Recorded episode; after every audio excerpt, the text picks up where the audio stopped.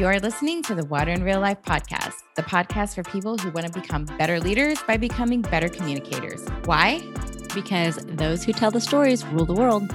We're your hosts, the H2 duo, Stephanie Corso and Ariane Shipley. So without further ado, let's get to the show. Holy cow, y'all. Are you ready for this conversation that's about to happen? I don't know if you are. I am so excited to have this fun bunch of folks together. Uh, I'm going to introduce everybody that we've we've got with us today. I'm going to start with Samantha Villegas. Samantha is director of strategic communication services for Raftelis and has been conducting public outreach for Public Works for more than 25 years going on to Duke Greenhill after 20 years in movies and advertising. He's now the chair of advertising and branding, graphic design and visual experience, and brand entertainment. Lots of commas there. At SCAD, which is the Savannah College of Art and Design, his work and writings are cited in over half a million industry and academic journals. Wendy Wilkes is the Regulatory and Legislative Affairs Manager at the Association of State state drinking water administrators, uh, or ASDWA, as we say, because, you know, acronyms. She's also a policy grad student at Johns Hopkins, a self described water problem solver living in Washington, D.C. And Sri Vedachalam is the director of water at the Environmental Policy Innovation Center and is constantly working to demystify water policies to bring the fastest improvements in equity and environmental outcomes. So, Whoa. wow.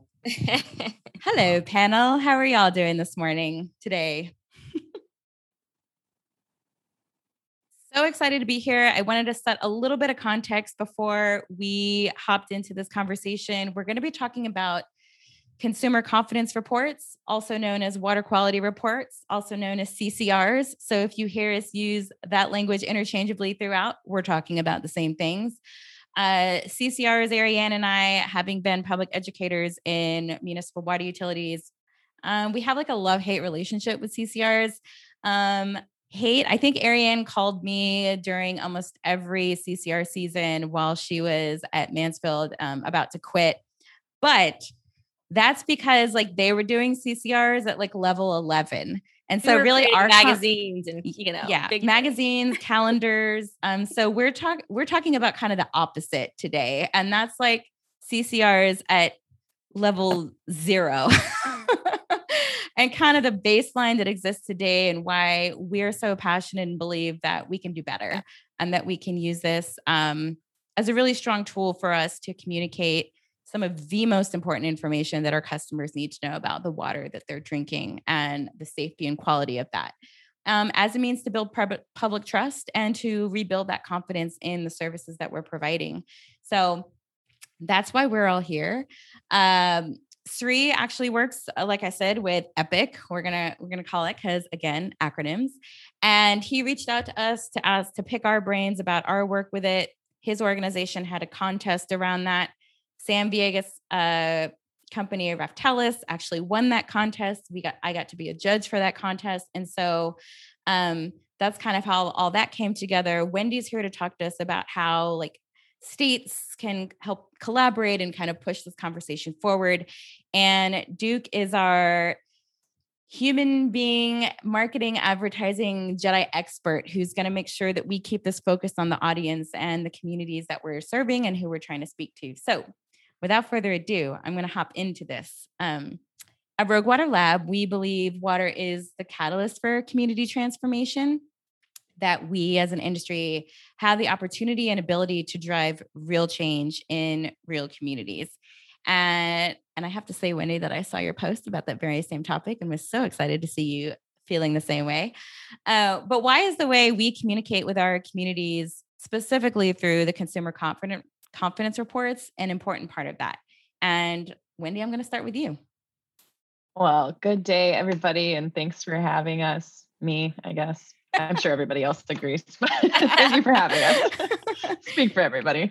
Um, yeah, well, great question. I mean, I'm not a communications expert, but it I it doesn't take a communications expert to realize that if you aren't telling your story that somebody else is or somebody else has the opportunity to. So I think first of all, recognizing that um, this is the only required communication under the Safe Drinking Water Act, assuming you don't have any violations that trigger the public notice notification rules. But um, you know, this is required by law, so um, it is a regulatory reason to be uh, you know engaged on this. But it's also an opportunity to tell your story. Um, the CCR can't be everything to everybody, but um, it is absolutely an opportunity to leverage an existing requirement into something more. Yeah, I totally agree. I was going to say, just to add on to that, it, for me, it was an opportunity because it was required to um, always be approved of a larger budget. Yeah.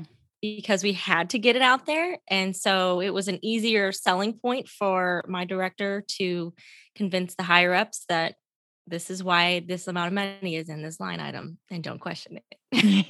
it's required. Absolutely. Yeah. You, you think about, um, if you're a, a comms person at a utility thinking, how can I, you know, engage more, communicate more, it's going to be easier, I think, to get an increase in funds to change the way you do the CCR or to better the CCR versus starting uh, from scratch um, and and you know starting a new vertical of communication. So um, like, like I said, it can't be everything, but it can definitely be. I think it was Ariane who said a foundational piece of communication, or, or maybe yeah. that was Stephanie when we were talking earlier. And I think that's a great way to look at it. Yeah. Um, and since I also wanted to start with you to kind of set the stage for why, for us, especially this conversation is important.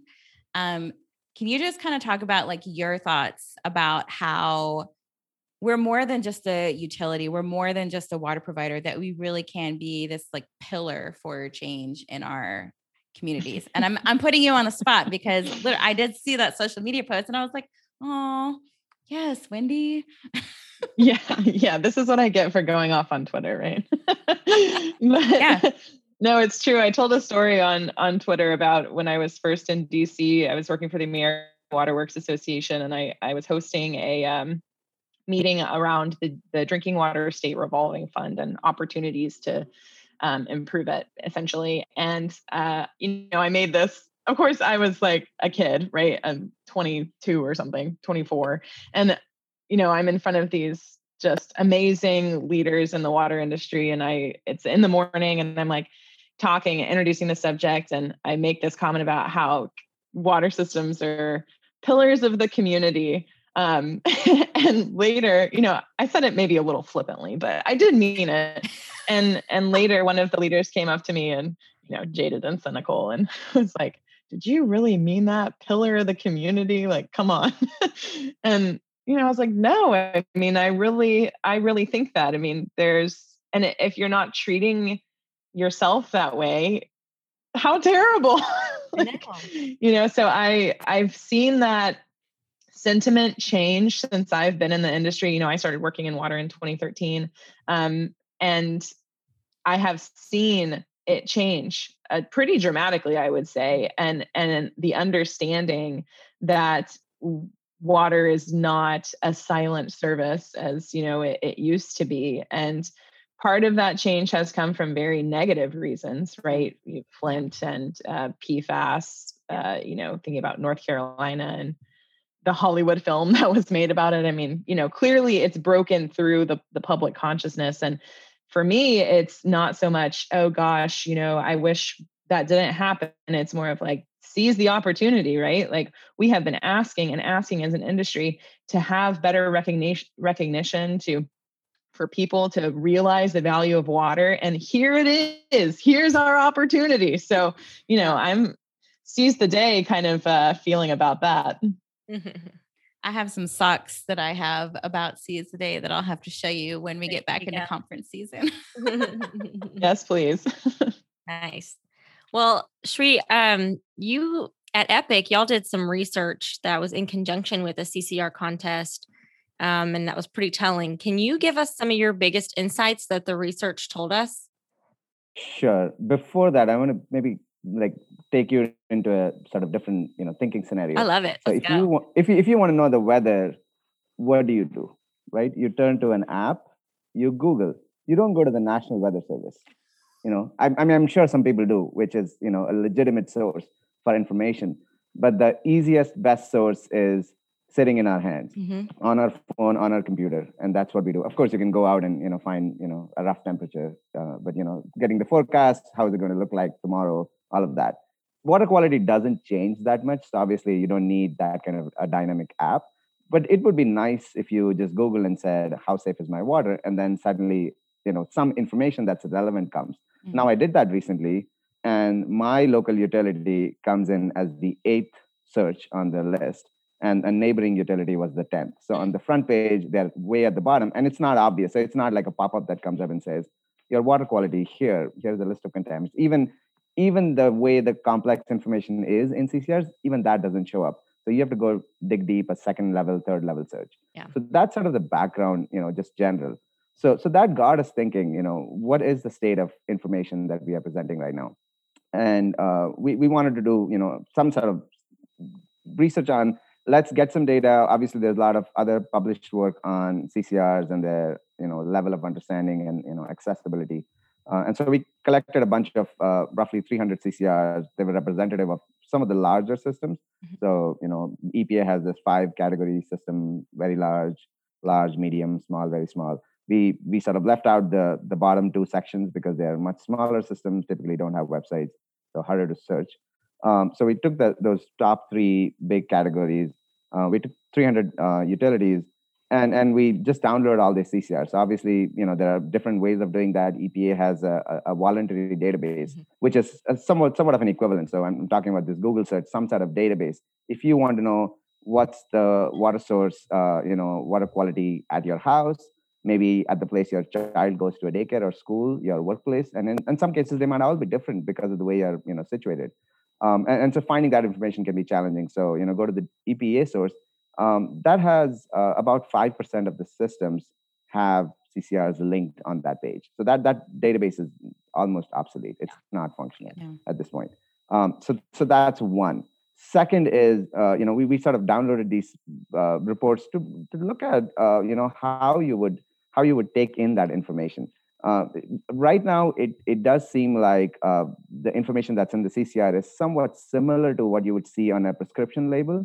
You know, you, you get this big sheet, dense, complex information. You have a medication. You really want to get better. You know, you're sick some way. You have a headache, fever, uh, flu, whatever. You, you try to take some medication. You're not looking at that label. You're not reading it at all. You're just taking it because somebody told you to. Uh, so that's basically what it is. Or you, or you download a software. You know, you you download Zoom or some software. There's a there's a big description that says, you know, here are the conditions under which you're downloading. I'm sure nobody reads it. You just say, accept, go on. So that's basically where our CCR. is. It's it's a compliance regulatory compliance document at this point. Uh, it's meant to satisfy some you know requirements that utilities have to, um, and the customer doesn't see it as a, a functional tool that helps you know give them some Yeah. information. Uh, and it, it, it's at various levels. So it's it's at reading level. The reading levels are really high. They're they're well above a college level, whereas the average reader is you know roughly eighth grade. Uh, you know they, they read at that level. So that's one thing. Second is translation. You know, do you do you, are you able to read this in languages other than English? And EPA has guidelines on that. So EPA says if you have a community that has significant population of non-English speakers, then you got to have you know this document available in different languages. Again, our database of these 300 uh, um, reports, we found that about 10% of the reports have some sort of translation in another language. Um, and you- if you if you shrink that pool to locations where there are exceedingly high number of uh, non-English speakers, that number just goes up to 13%. So it's not like those translated documents are coming from places where there are lots of, you know, um, Korean or, or Mandarin or, you know, Spanish speakers. It's, it's not that. So, so we have a real problem. And even these documents are designed in such a way that screen readers cannot, you know, extract information from them. So if you are a person with uh, some sort of a visual impairment and you use some sort of a visual aid to read the document there's a certain layout you know you go from the you know sort of upper left hand corner and then you go down there's a figure there's a table there's a caption uh, and then you move to the next so there is a certain order and our eyes sort of know how to do that screen readers don't so they need the tools uh, which are embedded within the document and most documents fail that test Mm. so so that's that sort of told us that you know despite all the sort of broader challenges with ccr the document itself is not really meant for conveying information that's helpful to the customer. Mm. I love that you compared it to a prescription label. That is so true. I just picked up a prescription for my son from, um, you know, the local pharmacy, and there's the the stapled package of, of you know 20 pages, and and my first I rip it off and I only go to the side effects and double check real quick to make sure there's nothing I need to be too concerned about, and then I throw it away. I don't even yeah. bother reading anything else. Yeah. Oh, right. that's great. I read the instructions and then I I actually only look at the other stuff until I've like I'm like, wow, I feel a little funny. And then I'm like, maybe it's the medicine exactly. I'm taking. And then I go look then. So yeah, if that's what we're sending people, then no wonder that they're only looking at it when something is going wrong. Right, exactly. And that's and that's okay if if there is a broader sense of trust in the water system yeah. and you are not forced to doubt it, then you're like, okay, yeah. I don't need to look at CCR because I know this is good water. My neighbors feel so, I feel so, or I've heard. But that's not the case. Yeah. You know, there's a recent research that showed uh, 60 million people in the US do not drink water because they mistrust. Did you say 60? 60, 60 million, yes. And the US everybody. population, yeah, the population in the US that drinks tap water is about 300 million. So, you know, a fifth of your, you know, population basically is not trusting, is not drinking water. So if that was a company which has lost, yeah. you know, you know, a fifth of their clientele, that company is dead in the water right there. Yeah. Right. And and a, and a big section of that, a third of that, 20 million people uh, stop drinking after Flint. So mm-hmm. you know, big events have big consequences. That's right. And and this is DefCon one situation for the water sector. You know, if you're if you're losing clientele at this rate, you are not going to survive. Um, so so that's that's sort of the backdrop. I mean, CCRs do play a role there, but there's a broader engagement, broader question of you know how do we engage with our customers? Yeah, that trust is really important, and that's probably why I don't read the document so well on the at the pharmacy because I've already asked a lot of those tough questions to my doctor face to face. Totally trust them. They're not going to send me anything that's going to affect my kid in some crazy way.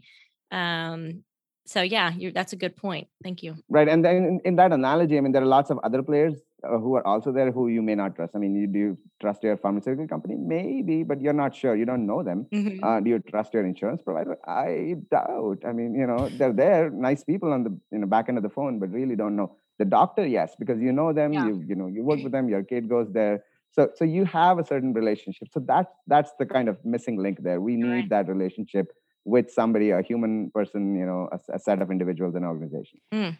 So I think when we've had this conversation before, one of the one of the other insights that came out of that that was interesting to me was a the the different opinions from different stakeholders about the CCR and it's uh, like whether you were talking to a utility, to a state regulator, to a consumer, kind of the different perceptions of the CCR2.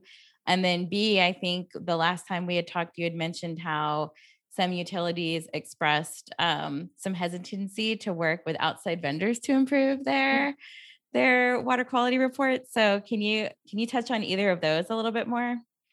So we have uh, uh, following up from our uh, the the water data prize last year. We've we had a lot of engagement with with utilities, with state agencies, with uh, even EPA, um, and because because the whole concept is you know radical, but at the same time so simple right? It, here's a tool we can use to convey information to our customers, build trust. Uh, and the tool itself is somewhat sophisticated, but it can be made simpler. And, and we have the kind of technology now. We have visualization, we have you know different kinds of software. We can provide this information to the customers. But but to the utilities, you know, how do they actually go through that process? It's it's challenging for one utility to do it. But if there was a sort of a bigger template, you know, here is an idea that anybody can plug and play you know that's easy. We can do that. If, if you were to you, you were asked to design a word software like writing software you know nobody would do it. But if you're given a word software and said type something and print it out you know that's easy. Mm-hmm. so we could do that. So that's that's the concept. So utilities are you know interested in doing something. They're, they're interested in communicating with their customers. But if there was an easy tool and they're not sure who is going to build that tool and is that going to be superimposing you know somebody else's values and, and constraints on them. So so there is that tension and you know this is not just ccr they, they work with consultants they work with uh, engineers um, and and they they're used to being told do this do this because you know this is good for your system this is good good for your community this is how you apply for a loan. So small water systems especially bef- without uh, adequate expertise they're they're always relying on these outside consultants and sometimes it can be a little too much. So so we got a little bit of feedback from some of the smaller systems that you know we want to do this but we're not sure if you know who's doing it what's mm. the what's the deal? Why are we getting it? Yeah. Right? So so that's uh, you know so so those are real questions. So we, we got to answer that and and work with these systems. Um, and and you know we are we are in consultation in uh, conversations with these systems. So you know we, we are hoping that you know a lot of these small systems do find something that a, a tool that they can trust a, a, group that they can work with mm. um, in in getting to the end goal that you know they desire. Mm. Sam, I'm going to throw that question to you as well. Um, you know, regarding that hesitancy of of outsourcing those CCRs, and you know, can you tell us, um, you know, your perspective on that? You're you're a vendor. You're also working. You do CCRs for other people, or have in the past. So tell us what you, um, what values the outside firms can can offer those smaller utilities too. Yeah, yeah, of course. And I, I really appreciate Sri's, you know, context that yeah. he provided in terms of the declining trust in tap water. Um, there's also like this increasing cost consciousness. I think, you know, it was happening before the pandemic, and then the pandemic just made that even more the case where you have people choosing between, you know, meds, rent, utility bills yeah. over the last year. But here's the thing tap water is the best freaking kept secret. In terms of value, there is nothing else in your household that you pay less for that brings you more value to your life that makes you makes life happen makes it easy. And and that's the crazy thing a penny per gallon a dollar a day usually for people to live their life because that's what water enables. So i want to just i have to say that first. Um and you know there's a number of things that utilities themselves can do before they even outsource if they wanted to. Uh, the easiest thing that they could do, and we we we kind of touched on this, is moving from the what you do to the why you do it. Mm-hmm. That shift in mindset from meeting a regulation to really seizing an opportunity to connect on the one thing that is your brand, your water, your freaking product. I mean, between between that and the the way you get treated on the phone when you call, that's it game over. Hmm. So if your water is awesome, which it is 99.99999% of the time, get your ego and and talk about that because that's the thing. Um, the second thing, and Sri, I think, started talking about this, is accessibility it is all about accessibility from a writing standpoint and a design standpoint. And that dumb template that EPA started off with in 1998 got everybody off on the wrong foot because that was a crap template. Mm, can you say that again? it's a crap template. Sorry, EPA. Love you, but um, you know, nobody wants to look at that thing. It's there's no white space. It's no. it's still full, as sri mentioned, of text that's advanced confusing. Um, sentence structure is awful, written by a scientist. The table is crap, you know, all of that stuff. So if you think in terms of bringing out the white space, and I'm going to let Duke, the expert design, talk a little bit more about that, but, you know, simplistic language, um, not dumbing it down, but simplifying, it, making it accessible for everybody. I think those two things. Third, and, I think even Wendy said this, thinking of the the law or the guidance as the baseline, the the least you can do. And a lot of utilities just do the least, but really shifting that thought.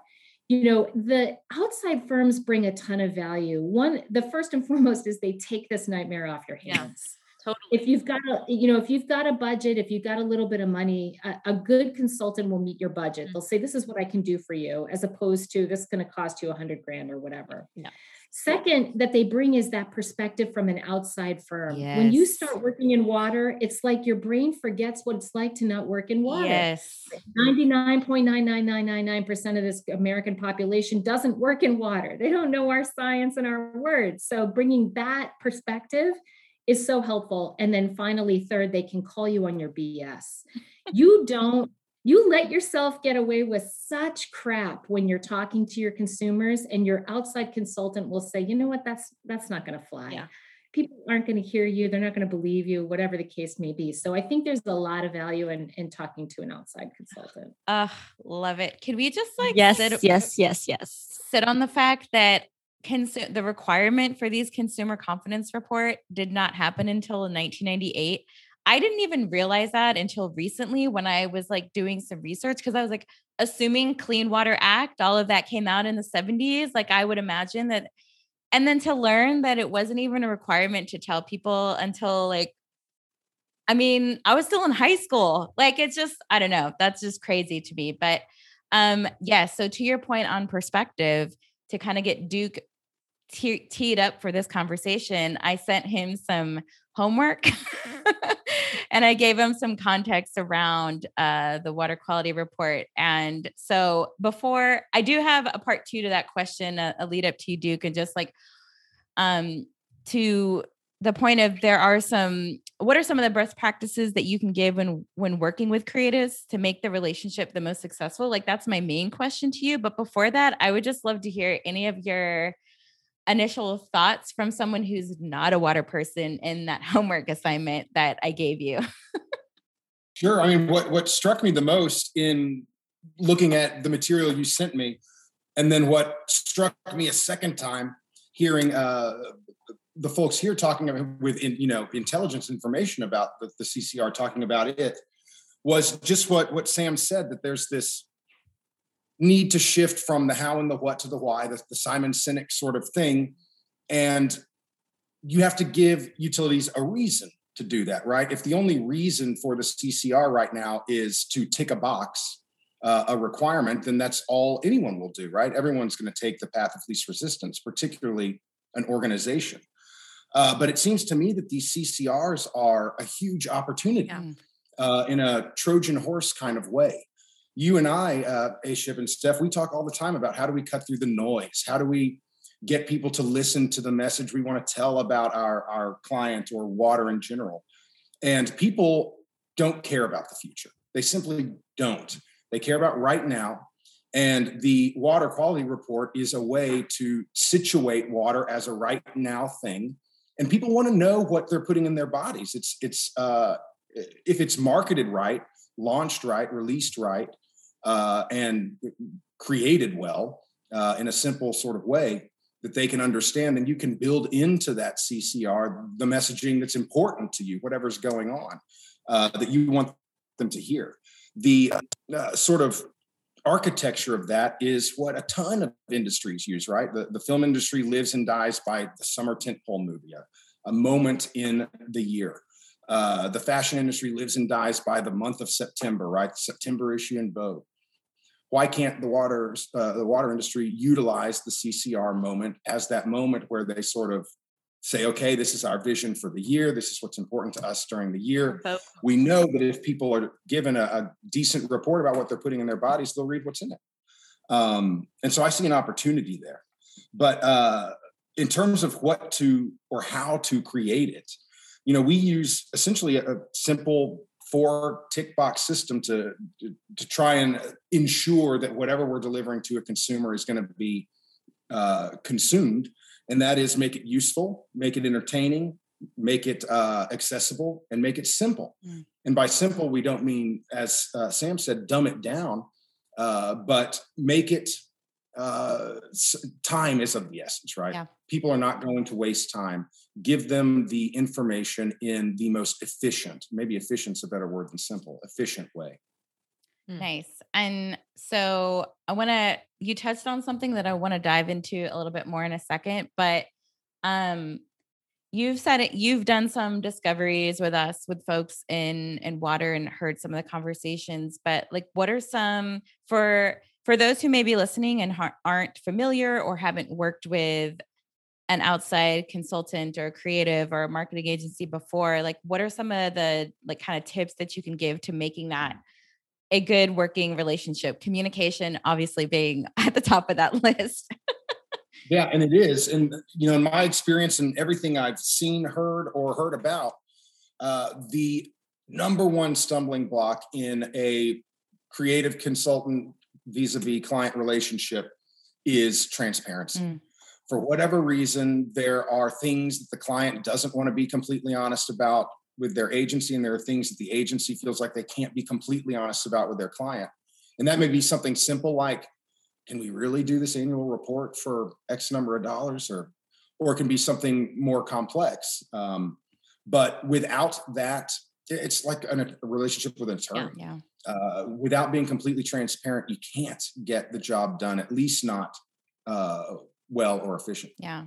And one of the things that is the most, for us, the most important thing to remember when working on projects that are more subjective, we're talking about communication we're talking about strategy we're talking about creative assets like video and and print and social media all of those things require us to learn a lot about you and so just to be prepared going into that relationship that there are going to be that there's going to be some extensive amount of you know what we call discovery happening where we're going to we're going to do what essentially feels like speed dating or one way dating because we're going to be asking a lot of questions. And i mean if it's a good discovery you also get to ask some us some in return. But that we do need to just ask a bunch of questions get you in the same room whether that's in person or virtual and like we just listen and what i love about doing that for subjective art is that we get to ask you questions in a way that or different questions that you may not be used to answering about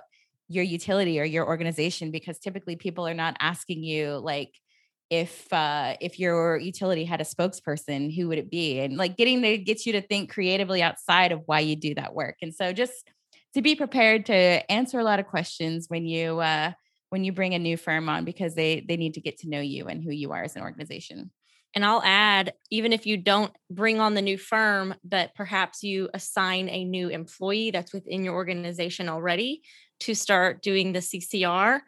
Um, that person may not have ever done that before. I'm talking about the old version of me that worked for the utility.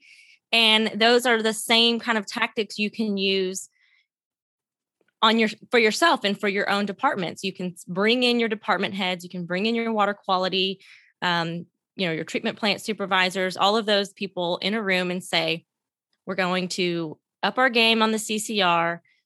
Who's already filling this out? Because somebody already is and bring them all in the room and talk through all the requirements, everything that has to be done, and then ask them all of the fun extra questions to really dig deep and and get some good creative answers out of them. So, yeah, transferable to whether you're bringing a, a, a vendor in or or not, you know. Anybody have any like comments to anything we've said so far before I like I like Wendy has a lot. Wendy, yeah. Yes. yeah, I just wanted to add uh, a little bit from the the state perspective. You know, earlier I was speaking as just me, but um, you know, the states are an important partner in the CCR, right? They're the ones who are making sure it satisfies the regulatory requirements. And when we're talking about shifting into the why, I mean, you really are talking about shifting the purpose of the CCR. So mm. I don't want to lose that this is still a regulatory requirement. And I think that it it's really illustrative the fact that nine states actually complete the CCR on behalf of the water systems. And they do this not because they want to have excellent communications, right? They do this to reduce violations mm. because they know that the most efficient way for the CCRs to be completed is for the state to do it, not the utilities. Um, wow. Um, another nine states provide a draft CCR. So you've got 18 yeah. of the 50 states essentially filling out this template. Um, and if if you're talking about, you know, Sam kind of alluded earlier to something I say often, which is the fact that the Safe Drinking Water Act is not a map to being an excellent utility. It is the floor. It is the bare minimum that a water system has to do to stay in regulatory compliance. Mm. So if, if if people are looking to the Safe Drinking Water Act to provide them guidance on where to go, not really the purpose of the Safe Drinking Water Act, you know? Yeah. And and not really the purpose of the CCR. Now, I think that the CCR can be used as an opportunity to create a better communications platform. But until you change the statute of the Safe Drinking Water Act, you're not going to get around some of the very tight um, statutory language that has to be provided. Yeah. So, you know, I do if you think about it as the CCR is the minimum, and even if you're in a if you're a water system operating in a state that completes the CCR for you, there is still a huge opportunity for you to build a campaign around that, right? It's, you know, we're not saying shirk the regulatory responsibility and purpose, right? Congress said at a minimum, people need to be alerted of these things and we need to respect that or change it um, which that's a whole other conversation but yeah. um, you know I, I think what what sam and sri and duke have have all said here is that we can do more and and both stephanie and ariane too we, we're all kind of saying the same thing but um you know i, I don't want to forget that regulatory tie and yeah. until you change the purpose of the statute it is going to be hard to change the purpose of you know the actual ccr itself and the yeah. way they react to it. Uh, just a quick question, uh, Ariane, based on what you just said, Wendy, do you have any sense of how what size population those 18 states represent? Mm. Who's getting it this way? How many people out of the US? Yeah, it's a good question. I don't. I'd have to go back and look into our. Uh, we did a survey a couple of years ago on this, and so I'd I'd have to go back and look um, at which states it is. I just have the summary information pulled up. Can I can I add uh, uh and add an analogy to that? Uh, Absolutely, what, of course. so what Wendy said was 18 states provide some sort of template or, or do the actual CCRs. The remaining 34, uh, no, sorry, that's 32 uh, states um, don't do that. They they leave it to the utilities. That's almost like how you are forced to fill out your tax return, even though the government knows the exact information on how much tax you owe. They could just do it for you, but they just don't. Right. So that's and and and people get you know people trip up. They they miss uh, adding a few sources of payment, especially if you have multiple jobs, you are you know contracting jobs. So so that's sort of similar. There's there's lots of information here. It's it's water quality. It's uh, you know other you know sort of contaminant communicating. So so there are pieces where you think you you want to personalize it, but there is some core sort of core issues that the data is solid. You know it's already been collected it's been reported. It's you know it should not there's nothing to tamper with. There is a floor that you need to put out. Um, it can be made better. And I, I, think there is a there's a good debate to be had uh, on on how much is possible under the existing statute and and how much is you know to get to the next stage what are the changes do we need? Mm-hmm. and and there is an epa proposed rule that's that's in the works right right now so Congress has realized that CCRs are not doing the sort of basic job of bringing confidence, you know, building building uh, that trust in the water uh, in the community.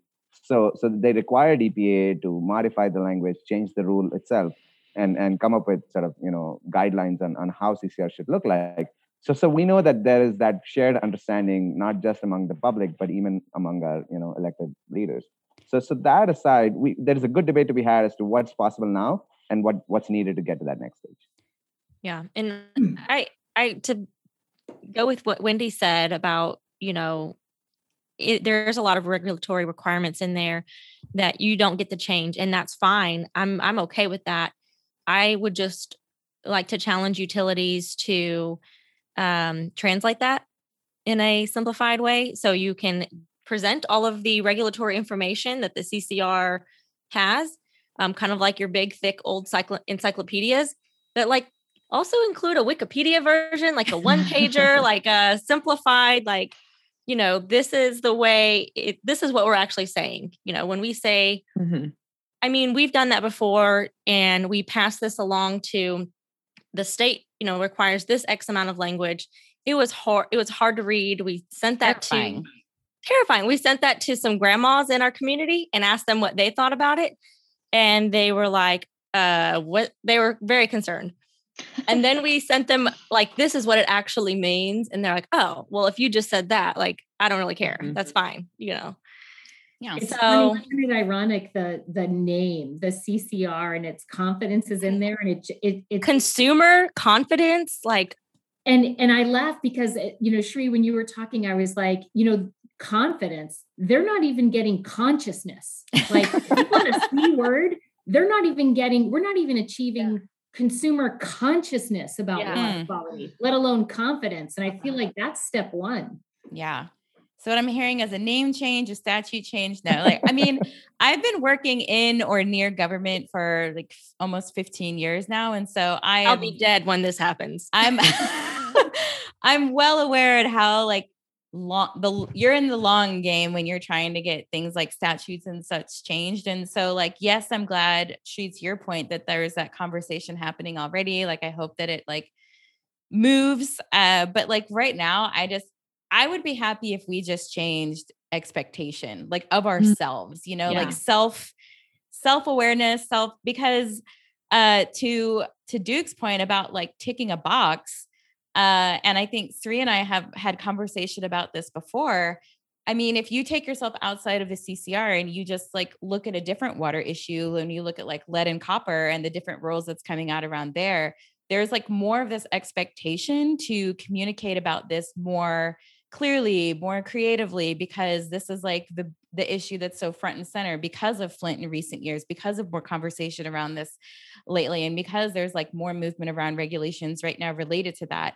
And so, but we can translate all of that expectation into the way that we're communicating through our CCRs and our water quality report. Like it's still a water quality issue and it's still something if not not every single community in the United States is affected by issues with lead and copper in the same way but everybody in this country is affected by needing to know the quality of their water in some form or fashion. So the fact that we understand that expectation in this very like specific area but then can't like translate that into the larger conversation that we're happening that we're having um i think we know how to do it. We just gotta like lean into it and it does take extra work i get it but it's worth it in my opinion so. Right and, and speaking speaking to the rule itself uh, as, as uh, wendy was pointing out just you know the requirements so rule has some flexibility. The ccr rule actually says you can provide information to customers not just for their home water but you can post notices in like you know frequented places restaurants uh, you know food banks community centers but i've never seen one I'm not, I mean, obviously I wouldn't want that big CCR, but you know, some sort of condensed information that says your water was tested for these 15 contaminants. We found, you know, this at this level or, you know, all of them cleared, some sort of information. So we could provide much more information that's not just in the form of CCR. And, and the rule itself has some flexibility around doing mm-hmm. that. Uh, and it's like once you turn customers away from, you know, your tap water, then you're not winning them back. Mm. Uh, I, have had a friend, uh, uh, sort of a long distance relative I, I, met a few years ago. They had a baby. I went to their house. They live in Philadelphia, uh, and they, I noticed, uh, you know, stacks of water bottles in their uh, apartment. And I was like, "Why do you have them?" And they were like, "The pediatrician told us the water is not safe." And I was like, "Why?" I mean, I did, look at the CCR. There's no, there's no lead exceedances. The the building itself is huge, so I'm, i doubt they have a lead service line there. Um, so i was not sure but then once the doctor told them that's what they're going to trust. I mean especially yeah. mm. young parents i mean I, I have two kids uh, who are young enough. So i know that once you know we are very conservative. Once you figure out this is what works that's what you're going to do unless yeah. it breaks down. So that's the problem. You once you turn those people away then next year they're going to a restaurant they're going to a you know a community center. They're like okay this tap water i'm not sure. You know let's let's get bottled water of our own. So that's you know so we are turning away generations of customers away because we're not doing that outreach. Yeah. Hmm. Uh, so I want to, yeah. Wait, I have, wait, I got to just, I have seen a CCR one time in one restaurant. Ooh. And that's because I turned it into a calendar and they hung it up on the wall and ah, they, that makes sense. Excellent idea. Uh, so that's it. If you haven't seen one of Ariane's CCR calendars from back in the day, we'll have to post the links. They're pretty oh, epic. Oh boy. So 12 months yeah. of CCR. I love that. Yeah. Yes. Um, so I, I want to bring this back. I'm gonna I'm gonna come back to you, Duke, for a second. Um, because sometimes sometimes I hear uh utilities believe, especially when it comes to investment, uh, this idea that well, we can't invest in marketing we can't invest in communication we can't invest in these pieces. We're not coke we're not nike we're public utilities we're not playing in the same arena. Um and you know and some of that i understand because i've also heard that one resident come in and just tear people up at city council saying why are we spending money on hiring this communication firm to do marketing? And and so like i do understand the hesitancy there. But um as I said, you are you are teaching that next gen of creative professionals that are tasked with grabbing people's attention. Um, what are some of the most important things for us to remember when communicating with a public that doesn't know us and doesn't know they should care? Because I actually believe we are playing in that same arena, whether we want to be or admit it or not. you know, I, I think that that there may be uh, a crack in the premise in the first place. And earlier you said uh, people might need to know about the quality of their water. I, I would submit, I bet you they want to know about the quality of their water. And so, to Sri's point, whatever uh, sort of wiggle room there is in the statute to insert other communications to let the public know who you are, which in your analogy, Steph, has to be step one, right? Uh, whether you're Coke or Tiffany and Company or a, a municipal water organization, your task is to uh, is consistency, right? To present with the same set of values and the same uh, relative goals uh, consistently in front of the public.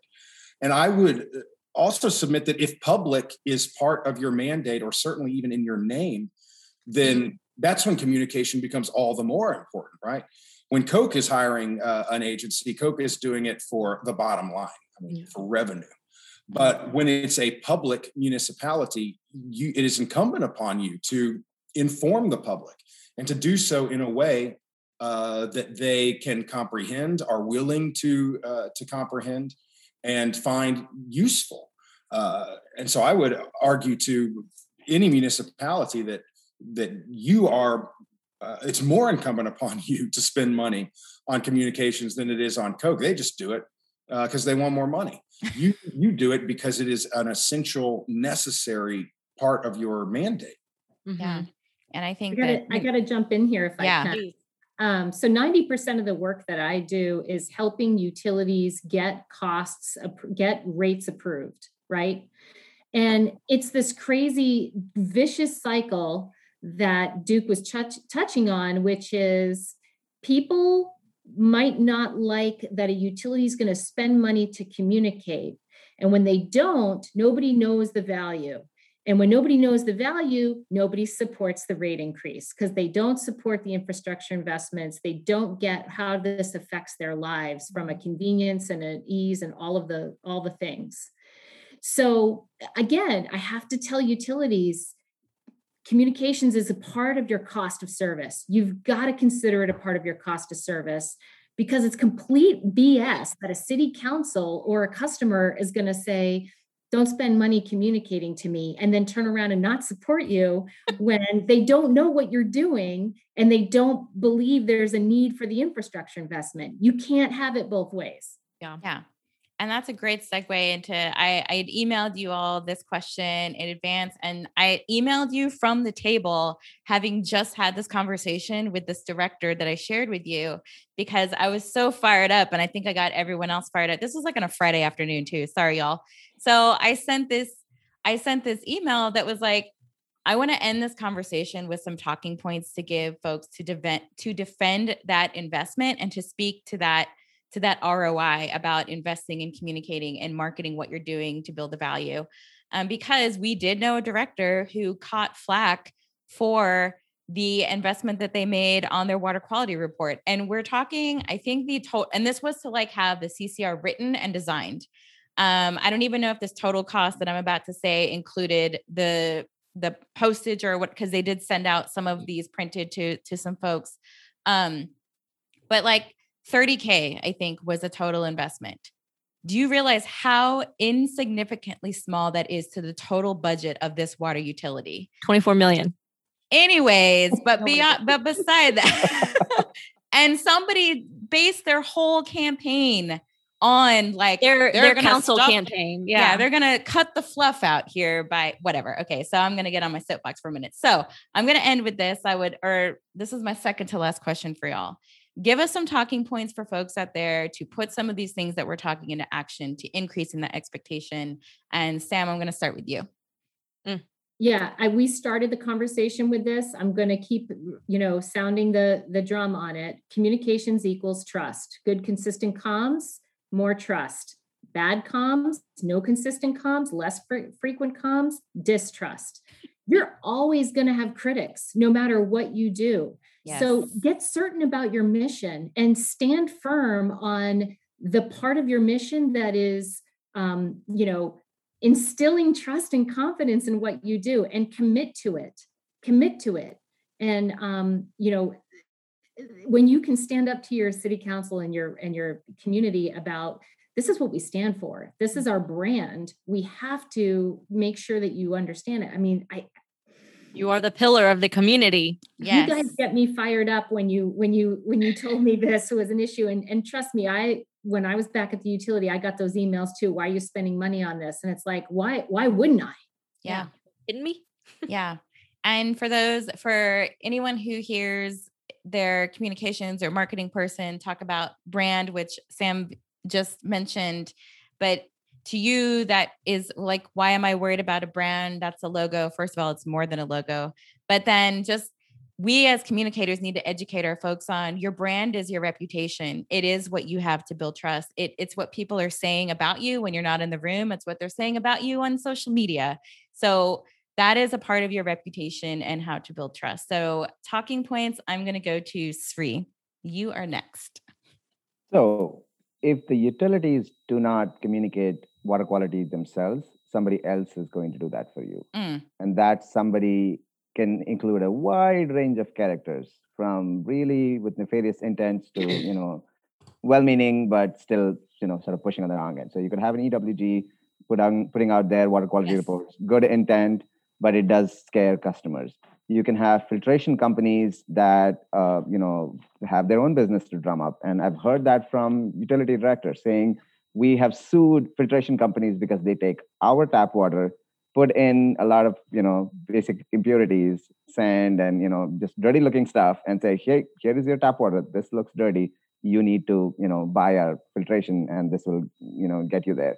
So so so there are a range of uh, you know actors who exist in our environment in our ecosystem who have their own mission to fulfill and and they will take that messaging forward if you don't do that we have a problem you know we have we have this legitimate problem and and there are people actively preying on that if you this is maybe not true i've not gone to the the, the grocery store in a long time uh, but frequently before there used to be this company called primo which yes. had a big ad in Safeway yes. and Walmart and all that. It's still you know, out there, y'all. It's yes. still out there. Okay. Yes. It's it's a corroding looking pipe, you know, sort of getting into your water supply. Uh, and then and then we we googled that company and like who is this? What's their what's their you know uh, mo there? And and there is a whole ad magazine description on who the target audience is. We know that women are more distrusting of water already because you know predominantly mothers they you know they, they have these maternal instincts. So that's one thing. Minorities, racial minorities, Black, uh, Latino, they, they also have that. So this campaign was targeted at middle-aged white men because they have the most trust, bring down their trust. Mm. That's you know so so there is a, there is a like a quite a bit of nuance. Duke, Duke might have mm. you know his own take on you know how that works, but but that's uh, that's what we are up against, and the utility really needs to fight off. And CCR is an is an effective way where you can tell your story at your own pace in your own way. Yeah. Yeah. And to your point, someone else is telling your story because when you, you said when you searched it, your city was number eight. So one through seven, we're also telling that story and, and what were yep. they saying? So yeah, perfect example of that. So I'm gonna leave Duke to last, but I want Wendy. Give me your I know points. Wendy has a lot. Yeah. Well, I'll, I'll chime in here on the some of the talking points. You know, yes. um, and I would say this is pretty applicable to honestly any project you're working on, but I'll channel a little bit of Sun Tzu here and you know know your enemy right? Know mm. your critics. Understand their point of view and why they are a critic. Um, and and i when you sent out this email i asked what was the reason that they weren't supportive right? Is it just the num you know the sheer we don't want to spend this much money or is it this isn't worthwhile at all or we have better things we could put the resources towards? I mean understanding that position is going to be critical to to building a case for you to justify because you are going to have to do that for probably and i'm sure everybody on this has experienced that for particularly for a communications project but really for any project that you're working on. You need to build a case and you need to have legitimacy right? Like you can't kind of fluff your way through this, particularly in a water system where you're dealing with engineers often who want to see um, the numbers behind it, right? So you're going to have to do a little bit of work to prove yourself. Um, and to that point, if if you are moving to something like a website, which I mean, ding ding ding, that's where I get all my information. I don't listen to local news. I don't have a newspaper subscri- local newspaper subscription. It's Twitter, right? And I mean, that's where I get my news. Yep. So um, if if you're not active in there, you sh- you should be getting active um, in those spaces. But um, the amazing thing about some of the newer modes of communication is you have legit metrics, right? Mm they give that to you. You cannot tell me how many people opened your mail CCR. You can't even actually tell me how many people that mailbox it made it to, right? Mm-hmm. So I think there is some, you know, legitimacy there in moving to these um, other modes of communication that might seem like an upfront investment, but you can build a case um, that I think will help reduce the um, concerns from those who might be your critics. Mm, absolutely. And that makes it more accessible to everybody, not just the to multifamily situations, I guess is what I mean. Because um, I remember that one year when we sent it out to everyone, not just not to every mailing address versus every customer account. And that year we actually got a handwritten thank you note from a grandmother in an apartment oh, for yeah for the water quality report and yeah, um, that's very sweet. I yes. I am a hard to reach customer. I do not pay a water bill. It's built into my rent, mm-hmm. and so um, I get all of my information on DC Water. I, they do sometimes send stuff, but I get all of it from from Twitter. Yeah, yeah. I, I follow their Twitter account. nice. And so, last but not least, Duke, your talking points to help us like make that case for better water quality reports. All right. It's interesting that the group you pulled together, I think great minds think alike, and certainly these ones do. Um, you mentioned Wendy, and I think you're exactly right that you you have to know your enemy. Uh, there's no doubt about that. I think the the situation in which municipalities seem to find themselves vis-a-vis the, the CCR, I think knowing yourself and knowing your supporters might be at, at that moment more advantageous. You mentioned Steph that a brand is what they say about you when your back is turned on social media, et cetera. And that's true. But to everyone's point, uh, if you're not telling your own story, someone else's, a brand is also you, what you say about yourself mm. uh, and what you prove about yourself, right? Uh, through your actions and, and, not through just what you say. And Sam mentioned this uh, need to for municipalities to sort of remarry to their mission and, and commit to it uh, and at the end of the day, it's going to be the first adopters, the people who support the municipality that are going to help them do something new. Uh, and it's in the values, uh, an old advertising adage, it's in the values that you create value. And so, whatever the municipality stands for, whatever their current mission is, leveraging their first adopters, their supporters, and those values are what's going to create value.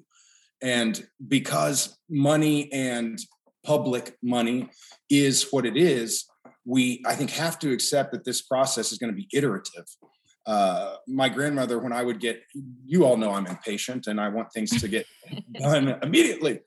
And my grandmother used to say to me, Duke, how do you eat an elephant? And I would say, I know, Grandma, one bite at a time, right?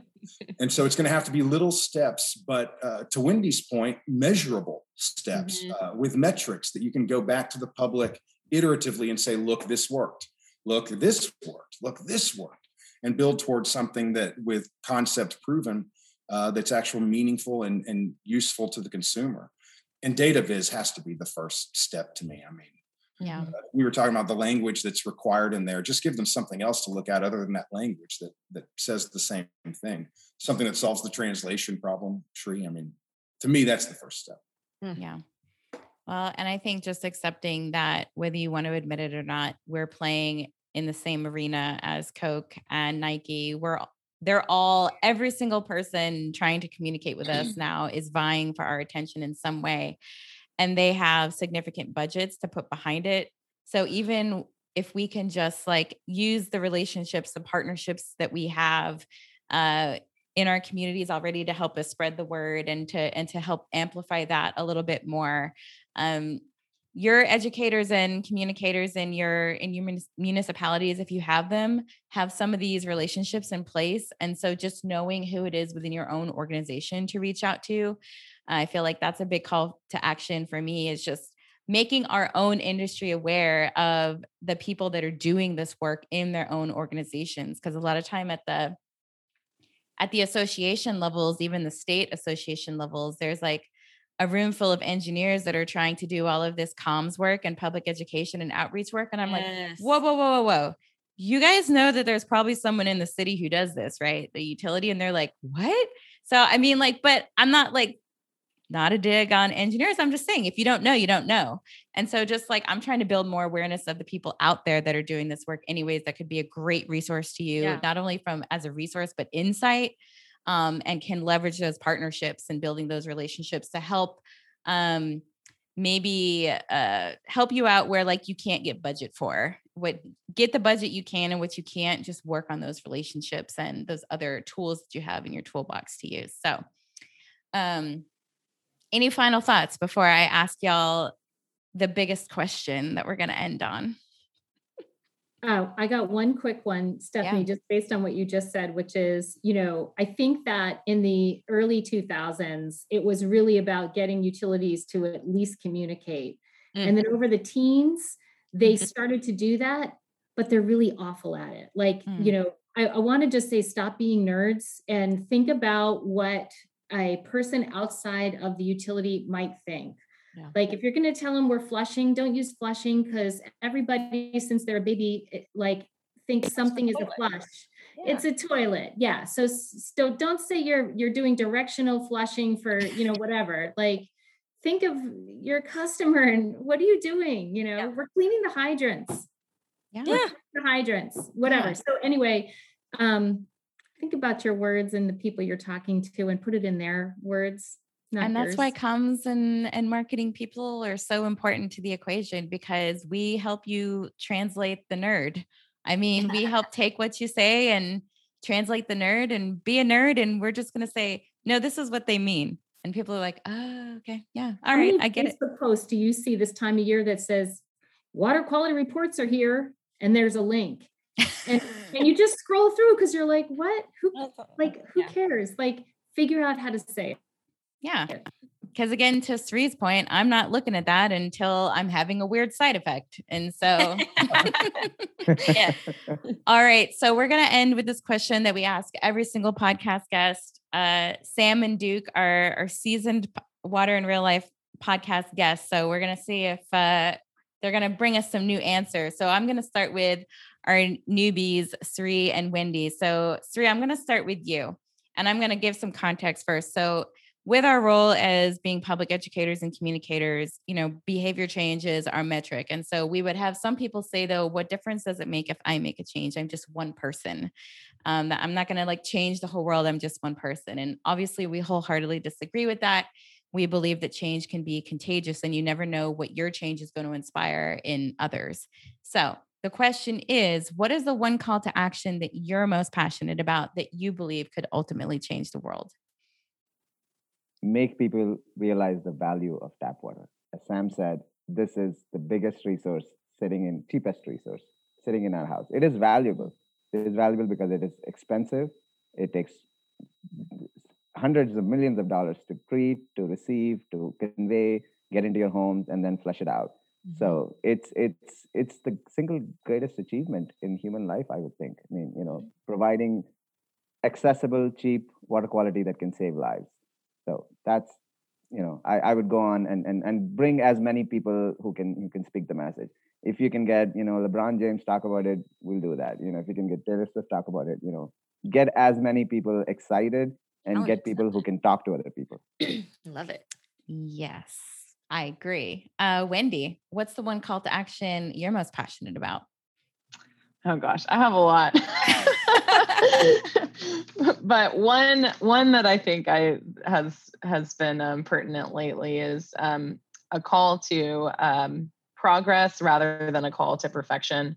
Mm. And you know, as Duke was saying, it's it's going to be iterative. It's going to be small steps. And you know, I'm a I'm a firm believer in um, you know like the power of thought and setting goals, but one of my favorite quotes is um, by Wes Jackson, which is if your life is um, if your life's work can be accomplished in your lifetime, you're not thinking big enough. Mm. And that I mean, I love that. Anytime I'm feeling discouraged, I think about that because I mean that really means progress is going to be incremental and you have to be okay with that. And yeah. um, eventually you'll pass the baton off to somebody else the way it was passed off to me. Mm. so um, you know just encouraging people not to let perfection get in the way of of the, the small progresses that really are huge wins. Yeah. Love that. I'm going to write that down and that reminds yeah. me of my favorite quote from hamilton or one of my favorite quotes which is legacy is planting a seeds in a garden you never get to see. So um, and so, it rhymes. And it, of course, it does. Lin Manuel, golly, oh, the best. So, Duke, call to action. Gosh, um, I have so many too. Um, uh, the one that that won't leave my mind since you you set us up with this, uh, Steph, is kind of based in the premise of the question you asked us, and I think mine has to be to recognize that uh, an individual can to to go out and seek information, seek proof, and find that an individual can change the world. Mm-hmm. Uh, throwing another quote in the mix to muddy the waters, you know, Gandhi's "Be the change you want to see in the world." Mm-hmm. Uh, people see you change; they recognize that they can. Mm-hmm. Um, also, Rocky one big change, right? throw another quote in the mix, but um, individuals do make a tremendous. In fact, it's individuals who make the difference all the time. Yeah. Uh, and we can sort of to Wendy's point, look at this this massive uh, sea of changes that need to be made, or we can uh, made by many many people, or we can look at what we can do now as an individual to uh, affect change and take steps to do that. Um, so my call to action would be recognize that you as an individual can induce change and, and do so. Yeah. And I think an important message, the very premise of this conversation with the Gandhi quote is that like change really begins with you. And I know that we all really want our customers to change something. We all have like something that they want to change, and that it really happens with how we change the way that we're having that conversation. Yeah. So I'm uh, going to end this with Sam, the mic drop Viegas. What do you got for us? Call to action. no pressure. So my my colleagues here all had more than one. So I'm going to follow suit and give you two. Okay. First, for the utility, have courage, mm. grow an ego, and and build on and have the courage to do what you should be doing, which is you know your mission. You know, build that brand, have an ego. That for the customer, pause and appreciate public works because life is a mess without it. Mm. And it builds off of what Sri said. It's more than water, it's wastewater, it's solid waste, it's recycling, it's the roads and the bridges. Imagine for a second life with all that stuff and how little you really pay in the grand scheme of things to keep that stuff looking good. If it was a way for even a day, I think you'd all be willing to pay more. So pause and appreciate it. And then when it comes time to invest, give the money out. Give mm-hmm. the money out. Mm-hmm. I love yeah. that. There's no clean substitution for uh, wastewater treatment. A bucket, I don't know. So, however important tap water is, gosh. I mean, we all learned during the ice storm what can happen. And we did. There was yes. no buckets. Okay, I'll just say that. well, um, before go. we wrap up, mm-hmm. I just wanted to all of all four of you said um, some pretty awesome things, and I took my top one from each of you. Ooh. Um, so I just wanted to, at the very end of this, say what my favorite thing was um, for those of us who were trying to write notes and there was just too much. Um, so here's your top four takeaways. Ooh. Um, prescription label. Okay. Cut the BS. Be a you're a pillar of the community. Trojan horse. And then the bonus is hello, your CCR is your Vogue moment. Ah, yeah. hello, hello. Yes. Why is Water Quality Month not July when these ah. are all ah! coming out, the deadline? and why is Drinking Water Week not July when all these are coming out? Like, come on, let's have like Water Week. Like, I want Water Week to be Fashion Week. That's the new lab, uh, new lab that's, goal. That's so, a good one. Yeah. Thank y'all for for all of that. I mean, my gosh, that is so awesome to hear you guys say that. And yeah, I know that all of you are incredibly busy people. So yes. uh really appreciate and humbled, honored by you taking the time to have this conversation with us. Very important one for us. And I hope that everyone listening and watching feels empowered and inspired to um, level up. So thanks again for being with us. And I'm sure this conversation with all of you will happen again. So thank you. Thank you. Thanks for having us. We are so grateful for each and every one of you, all the members of our listening community. The Water in Real Life podcast is a Rogue Water Lab original.